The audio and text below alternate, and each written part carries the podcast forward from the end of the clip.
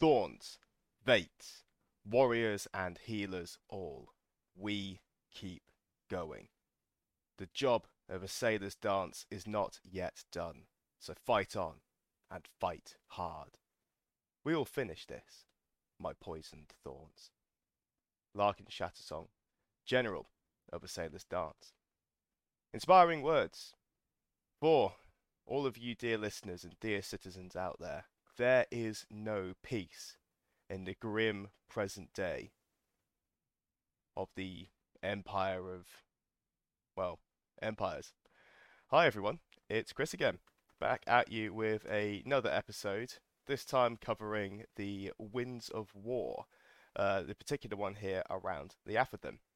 Where have I been, you ask? Fuck you. I don't need to tell you. But thanks for asking. I know I promise at the end of every other episode to not disappear for a month, but I'm going to keep doing it. I'm going to keep apologizing, and nothing is going to change.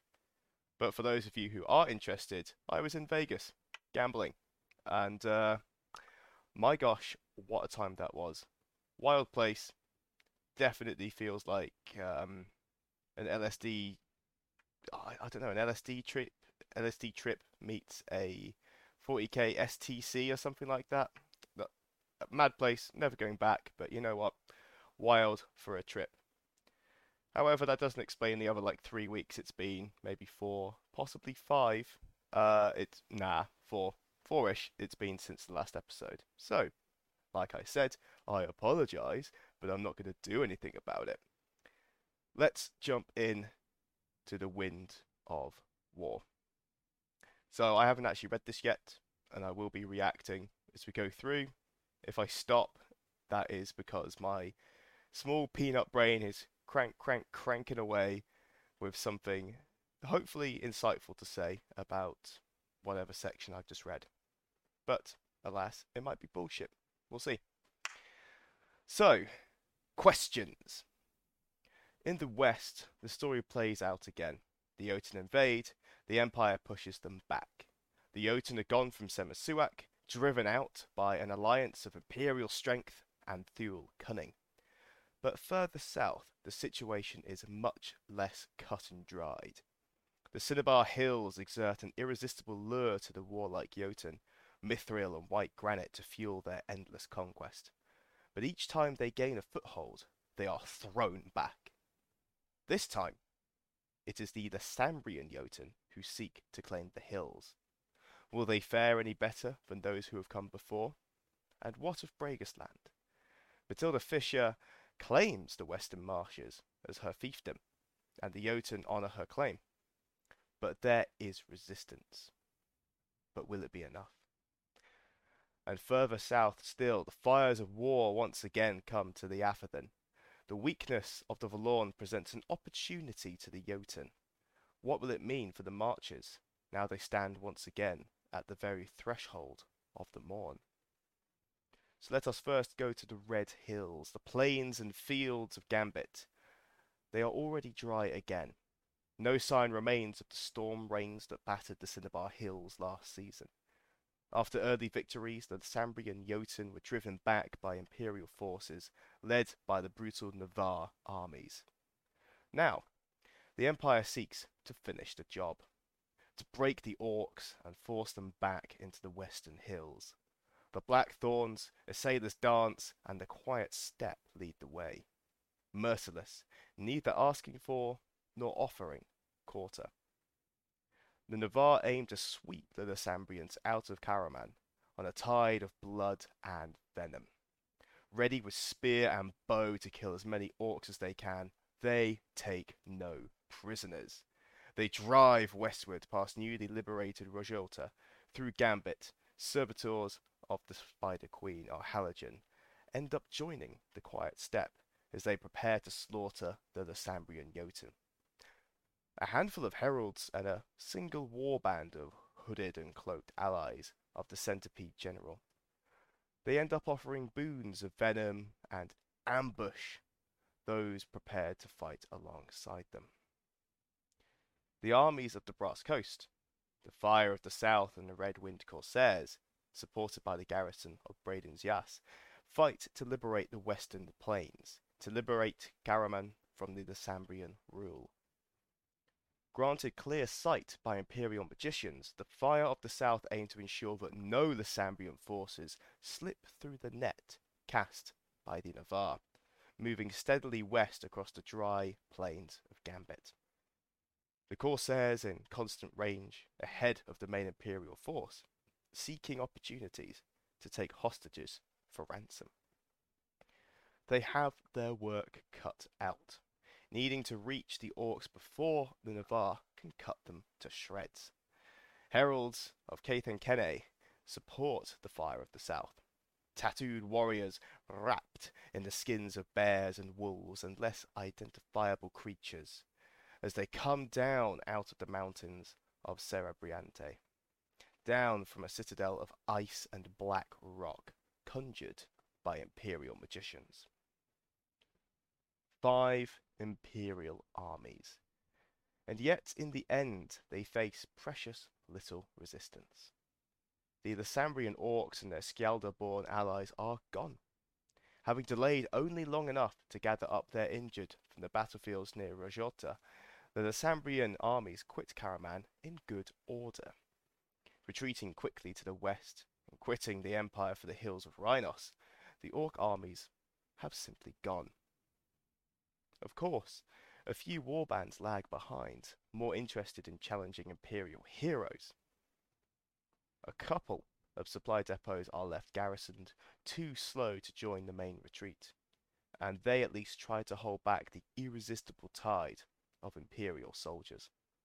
A few fall to the Red Wind Corsair raiders, the rest are swept away by the Navarr. By the winter solstice, Kahraman is unequivocally imperial once more. The scars still remain. The destructive strategy of Stephen of Sacrome, put into operation during the summer solstice, has made travel through the northern mountains all but impossible. Passage through Serra da Manta, uh, Cerebriante, and Braden's Yas has been brought to a standstill. Caravans of white granite and mithril are forced to travel laboriously south into Gambit and Jade Range before travelling east, increasing the potential peril from raiders and bandits. The systematic destruction of roads and bridges heavily impedes the ability of Braden's Yas and their garrison to patrol the western mountains. A great deal of work lies ahead to restore the already crumbling infrastructure of northern Kahraman. Yet, for now, the orcs are gone. The territory? Liberated. Kahraman is free of the Jotun Lysambrian, and the people can begin to build their lives again. Just to add here, uh, the aforementioned destructive strategy of Stephen of Sacrome, although I do believe that's Sarcome, and just a typo, uh, this was an opportunity at the previous summit, essentially to blow apart a mountain so it crumbled in and formed a natural barrier between Kahraman and Liathaven, if I remember correctly. Um, that might be inaccurate, but fundamentally it was destroy a bit of land and uh, stop the Lysambrian from easily getting into the Liathaven and Kahraman as well. Uh, that was taken, and that's why that's been mentioned here. But let's move on to Lonely Waters. Matilda Fisher survived her visit to Anvil, and uh, immediate note on that. Uh, I, I do believe that the party was assaulted, or at least an attempted assault was carried out uh, on the party. The uh, ones who committed that were marchers, and that should not surprise any of you. But she did survive. And for now, she rules uncontested over the marshes of Bregasland. In practice, her dominion extends only as far as the Jotun patrols that support her, and they may claim that the Jarl of the Bregas is in charge, and indeed she has established her court at Fisher's Rock. But her household could not hope to hold the swamplands without Jotun assistance. Their every move is resisted by the soldiers of the Strong Reeds and the guerrillas of House Greywater, the Marcher forces are ready at a moment's notice to go on the offensive again, but for now they lie low and focus on harrying the Jotun forces, and those Bregas who are thrown in their lot with Matilda Fisher. Orc attempts to root them out have proved ineffective for now. The strong reeds are too adept at avoiding their crude attempts to lure them out. If you do see a pork pie on a random fence post, it is a trap. While there may be little in the way of open fighting, a different battle is being waged. A battle for hearts and minds. With the aid of former Mournwalders loyal to Stephen of Sarcombe, there we go, no typo. The Fishers work to convince the people of Bregasland that they are in a better position now, that they have been freed from the tyranny of the Empire. And while it is slow going, there are those who will listen. Even the priests of the Marcher Assembly urging them to ignore the Fishers, there are those who would rather take the path of least resistance amongst them. It's not enough to not say yes, you have to say no, as one old parable has it. And there seem to have been a number of households prepared to embrace the quiet life rather than fight. The Bregas have always been an odd people. For now, though, the marshes of Bregasland appear to have settled into a quiet status quo. The Fishers try to sway the Bregas to their way of thinking. The grey waters and the strong reeds resist them. The Jotun watch the borders preparing as best they can for the Imperial counterattack that they must know it's coming. From the lonely waters, we move to the deep woods. There's little Imperial presence in Liathaven, a few scattered stridings and steadings, and some garrisons protecting West Ranging and westward, and perhaps keeping an eye on the squirming Verlornheart. But otherwise, there is none. With the fall of Bregasland, those garrisons have become particularly isolated. Although the recent uneasy entente with the Feni of Leath Ring and Leovin's Glen has allowed contact to be re-established in recent months. A heavy winter curse, Wither the Seed, still hangs over Liathaven, further discouraging Imperial citizens from making their homes there. The uneasy entente with the Feni was again something from our previous summit. Um, the idea here was to catch the remnants of the heirs of Terunael. The the up and down of it is that one of our generals, uh, Clay, one of our senators, uh, Travid, actually made uh, sort of offered an olive branch to the Feni to effectively trap and hand over the heirs of Terunael. Um, it was a roaring success, even though even if particularly, sorry, even if politically particularly unpopular. Uh, but fundamentally, it did allow us to identify all of the heirs of Terunael and capture most of them, apart from just running into an encampment full of Feni, getting our troops killed, getting Feni killed, and allowing the heirs to escape. So, uh, for the record, this was a fantastic move for the Navarr. But shortly after the end of the autumn equinox, even that precarious contact suddenly goes quiet.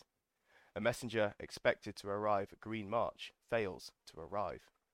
The Jade Hill river striding whose long and winding route takes them through northern Liathaven during the autumn months, fail to arrive at the Brock Heath market for the first time in, well, since anyone can remember. For those in the know, it feels like a rock has been thrown into the still pond, and the first ripples are beginning to spread.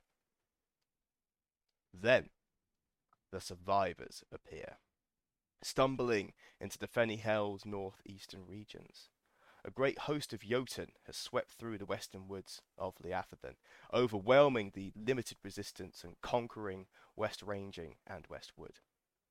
The Navarr who managed to make it to the Mournwold report that there are two forces.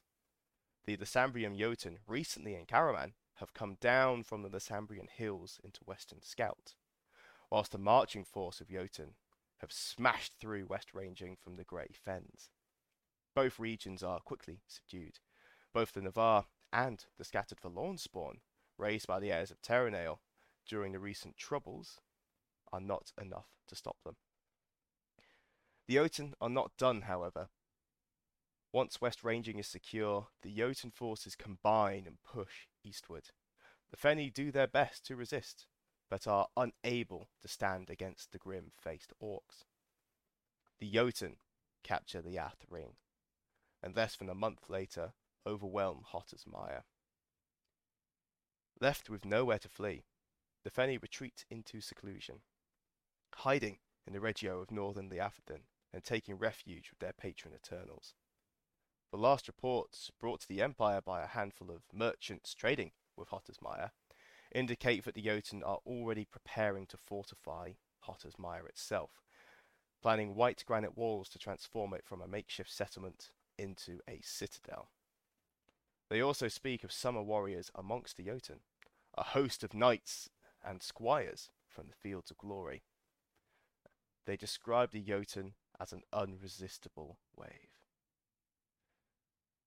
There has been comparatively little loss of life, at least amongst the Imperials. Despite the Navarr presence in western Liathaven, the territory is very far from being imperial. There's no information about how many casualties there may have been amongst the Feni. Given their numbers and their propensity for hit and run rather than pitched battles, it seems unlikely they will have made much of an impact upon the Jotun army. Wherever possible, though, the Jotun have slaughtered any Navarr they can find, and seem to struggle to differentiate between the Feni and Navarr. Few, if any, people are receiving the choice in the Liathaven. The choice being the choice from the Jotun, the choice to be a thrall, not quite a slave, but living under their yoke and their rules, or death it seems most people are just receiving death. Liathaven has fallen silent. The farmers and miners of the Mournwold, human and orc alike, look to the western forests with trepidation. Last time the Jotun forged a path through Liathaven, it was a prelude to the invasion of the Mourne. So, being a uh, Navarri player, this is especially concerning for a, a, at least a couple of reasons. Firstly, the Vallorn itself. They are, uh, uh, when I say they, the Jotun, um, are not, let's say, fully clued up on how to handle the Vallorn, keep it calm, sedated. Uh, they might use fire on it, they might trample it, they might, they might wake it up, for lack of a better phrase. And we now no longer have oversight of said Vallorn. So right now, under our noses, there could be a major resurgence in its strength and it's all because of those damned orcs. I do personally remember a skirmish I went on as a, I believe this was a ban actually, rather than Lindir currently, um, where we turned up. It was a night skirmish. We turned up. The skirmish commander went and had a stern talking to the Jotun, who were making a fort out of wood. We told them that fire doesn't work on Forlorn. They said, piss off. And then our commander decided to obey, and then we pissed off. Not the most satisfying or productive of skirmishes, but I'm glad we got to give all of those Jotun a stern talking to. But in reality, though, very concerning that the Jotun now only Liathaven. The Vallorn might make a resurgence. Secondly, this is, uh, I mean, perhaps a, a moot point, but this is the ancestral homeland of a lot of Navarri citizens in Anvil.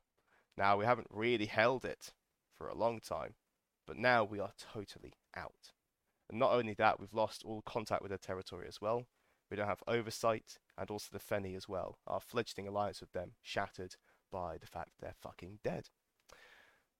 Finally, we're going to have to retake Liathaven, and if they're building a citadel in there, that is going to be a lot harder. And by a lot harder, that means that citizens like you and I will have to die doing it.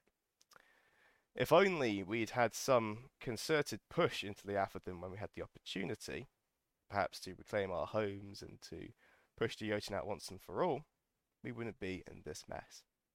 But hey ho, what do I know as a humble grunt? But there you have it, dear citizen. There is no peace in the Empire. as we wage war in the Red Hills, the Lonely Waters, and the Deep Woods. If you go down to the woods today, bring a friend, because you definitely won't find any along the way.